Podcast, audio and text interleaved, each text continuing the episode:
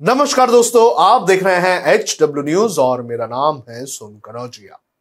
प्रधानमंत्री नरेंद्र मोदी गुजरात के दौरे पर हैं और इस दौरे के दौरान उनका एक बयान सामने आ चुका है, जिसमें वो कहते हुए सुनाई दे रहे हैं कि पिछले आठ सालों में उन्होंने कुछ ऐसा नहीं किया जिससे देश या देश के लोगों का सर झुका होगा।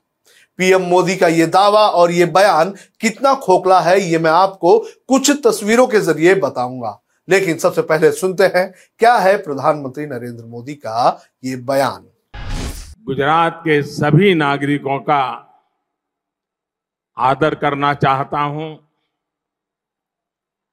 आपने मुझे जो संस्कार दिए, आपने मुझे जो शिक्षा दी आपने जो मुझे समाज के लिए कैसे जीना चाहिए, ये जो सा बातें सिखाई, उसी की बदौलत गत आठ वर्ष मातृभूमि की सेवा में मैंने कोई कोर कसर नहीं छोड़ी। आठ साल में गलती से भी ऐसा कुछ नहीं होने दिया है, न ऐसा कुछ किया है, जिसके कारण आपको या देश के किसी नागरिक को अपना सर झुकाना पड़े।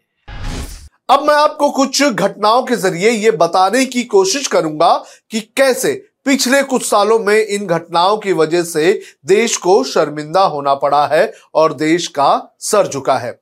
ये सभी घटनाएँ प्रधानमंत्री नरेंद्र मोदी के कार्यकाल में ही हुई है। प्रधानमंत्री नरेंद्र मोदी ने किस तरह से देश का सर झुकाया है, ये मैं आपको एक एक करके कुछ तस्वीरों के माध्यम से बताने की कोशिश करूँगा। सबसे पहले ये तस्वीर है कोरोना महामारी की।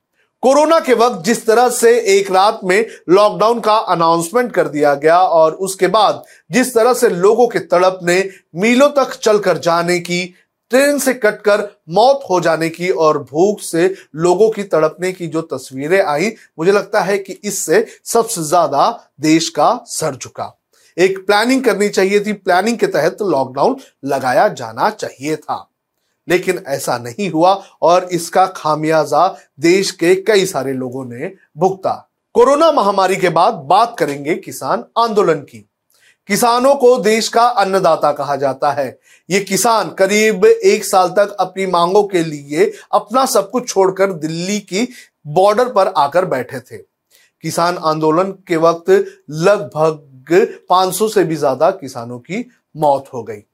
बीजेपी के नेताओं ने तो किसानों को आतंकी तक कह दिया था। लेकिन पीएम मोदी को ऐसा लगता है कि उनके इस आठ साल के कार्यकाल में ये कुछ ऐसा हुआ ही नहीं जिससे देश का सर झुका होगा। किसानों के बाद बात करेंगे चीनी अतिक्रमण का। पिछले कुछ साल से चीन लगातार अपनी विस्तारवाद नीति के तहत भारतीय इलाकों में कब्जा करता जा रहा है। गलवान में हमारे 20 जवान शहीद हो गए। लेकिन तब भी पीएम मोदी का यह कहना है कि देश का सर नहीं झुका। अब आते हैं प्रेस फ्रीडम इंडेक्स पर।